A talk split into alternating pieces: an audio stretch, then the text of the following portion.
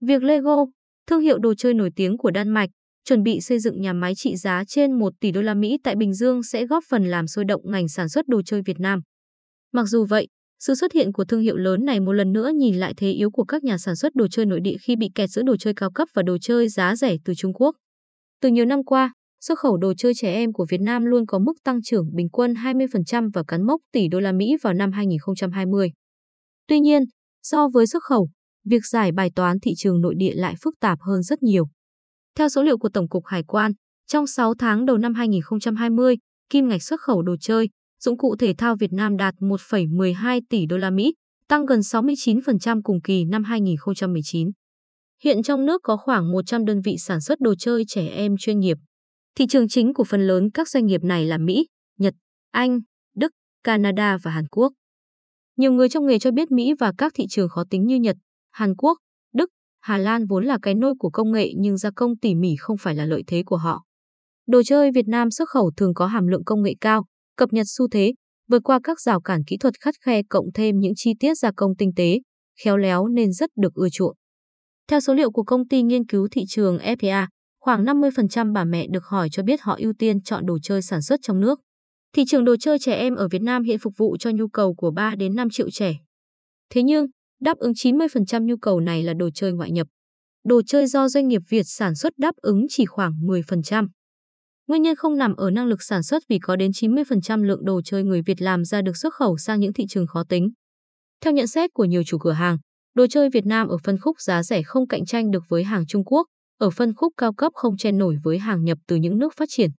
Giám đốc một doanh nghiệp sản xuất đồ chơi gỗ cho biết, dù đã bỏ tiền tỷ đầu tư máy móc, thiết bị để sản xuất đồ chơi trẻ em với giá bán thấp hơn so với hàng Trung Quốc nhưng vẫn không ăn thua, đành phải nhận ra công xuất khẩu. Đồ chơi Việt Nam có thể cạnh tranh với đồ Trung Quốc ở chất lượng và giá, nhưng khó cạnh tranh ở số lượng mẫu mã và tốc độ cho ra sản phẩm mới. Tại công ty gỗ Đức Thành, chủ sở hữu thương hiệu đồ chơi Win Win Toy, dù có lợi thế cơ sở vật chất và nguồn gỗ vụn tận dụng, hàng năm, công ty chỉ cho ra đời 40 đến 50 mẫu sản phẩm với tỷ lệ lợi nhuận khoảng 20%. Bà Lê Hải Liễu, Chủ tịch Hội đồng Quản trị Gỗ Đức Thành, cho biết, trong quá trình sản xuất và kinh doanh đồ chơi trẻ em bằng gỗ, tôi hiểu được rất khó để làm ra sản phẩm vừa rẻ, vừa tốt lại vừa an toàn. Để người thu nhập thấp có thể mua được, chúng tôi luôn sản xuất những mặt hàng có kích thước nhỏ hơn một chút, kiểu dáng đơn giản hơn, không phải gia công cầu kỳ. Nhưng vẫn đáp ứng đầy đủ các tính năng mà có mức giá thấp hơn. Còn với thương hiệu đồ chơi nhựa chợ lớn, doanh nghiệp này tập trung vào mặt hàng chủ lực là xe tập đi, xe đồ chơi cho trẻ em. Lợi thế của nhựa chợ lớn nằm ở hệ thống gần 400 đại lý bán đồ nhựa gia dụng trên cả nước. Một số doanh nghiệp cho biết sản phẩm đồ chơi của Việt Nam gặp khó khăn khi phải tuân thủ các quy định, quy chuẩn làm gia tăng nhiều chi phí, trong khi sản phẩm nhập khẩu đường tiểu ngạch lại chiếm được lợi thế này. Mặt khác, thời gian qua các doanh nghiệp sản xuất đồ chơi trong nước còn bị chi phối bởi nhiều yếu tố khiến sản phẩm luôn ra đời chậm, khó cạnh tranh với hàng ngoại nhập. Mỗi khi doanh nghiệp thay đổi sản phẩm lại phải làm chứng nhận, kiểm tra chất lượng, kiểm định định kỳ 6 tháng đến 1 năm. Trong khi đó, để nghiên cứu ra khuôn mẫu sản phẩm, doanh nghiệp đã mất từ 3 đến 6 tháng, để ra sản phẩm hoàn chỉnh cần thêm 3 tháng. Vì thế, nhiều khi sản phẩm chưa kịp đưa ra thị trường đã phải kiểm tra lại theo định kỳ. Điều này gây nhiều khó khăn cho doanh nghiệp, phát sinh các chi phí trung gian khác, khiến giá thành sản phẩm tăng cao, giảm sức cạnh tranh với hàng ngoại.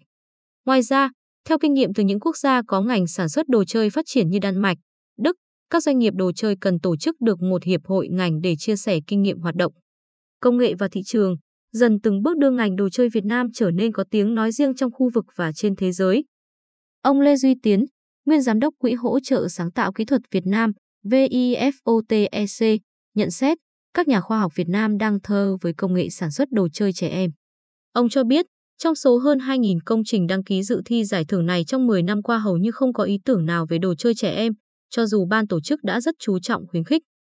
Hiện nay, thị trường đồ chơi thế giới đang chuyển sang xu hướng đồ chơi thông minh, tích hợp trí tuệ nhân tạo và bao gồm bộ vi xử lý, bộ nhớ, thiết bị nhập xuất. Những đồ chơi thông minh hiện đại hơn còn có thể tích hợp cả bộ xử lý giọng nói, âm thanh và ngày càng nhiều đồ chơi được tích hợp bộ cảm biến. Thị trường đồ chơi thông minh thế giới đang hướng đến các loại đồ chơi tương tác và sáng tạo, bao gồm cả phân khúc đồ chơi trong nhà và ngoài trời. Xu hướng này tiếp tục gia tăng thêm khó khăn cho thị trường đồ chơi trong nước nếu không kịp đổi mới.